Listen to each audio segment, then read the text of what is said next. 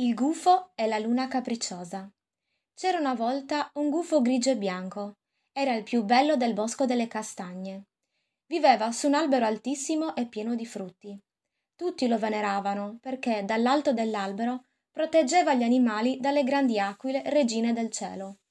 Una notte la luna non si fece vedere e l'albero rimase al buio, non permettendo al grande gufo di vegliare sugli animali che, impauriti, si chiusero nelle loro tane.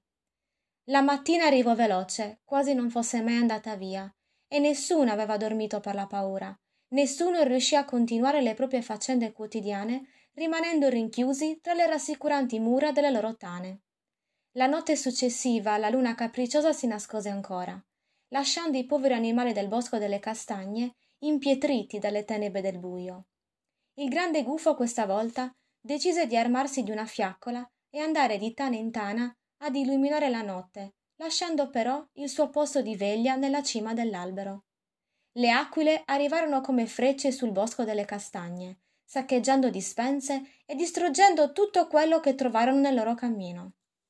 L'inverno era ormai alle porte, e senza le loro dispense di cibo e acqua, la disperazione prese il sopravvento, dando la colpa di tutto al grande gufo.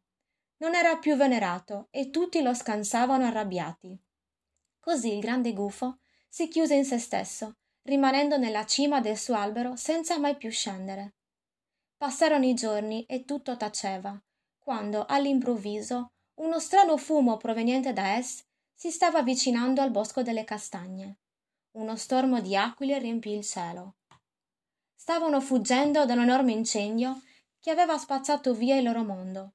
Tra le 1000 aquile fuggitive, una si staccò dal gruppo, cadendo nell'albero del grande gufo. Sul suo dorso teneva legato il suo nido, era una mamma. Ferita dalle fiamme perse i sensi, ma con l'ultimo respiro pregò il grande gufo di salvare le sue uova. Al suo risveglio lo vide il grande gufo accovacciato che con amore covava le sue uova proteggendole dal freddo. Mamma aquila lo ringraziò, promettendogli che d'ora in poi mai nessuno avrebbe fatto del male al suo bosco, e da quel giorno regnò ovunque la pace.